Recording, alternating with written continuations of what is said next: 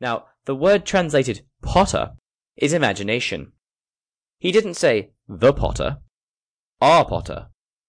So, O Lord, thou art our Father, we are the clay. Thou art our potter, we are the work of thy hand. So here, my own wonderful human imagination is now identified with the Lord. It's the word Jehovah, and this is called the Father. So, I am self begotten. We are self begotten.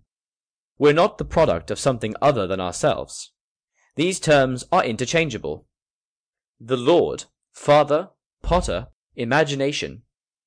For Potter is defined in the Concordance as imagination, that which forms or molds into form, that which makes a resolution, that which determines.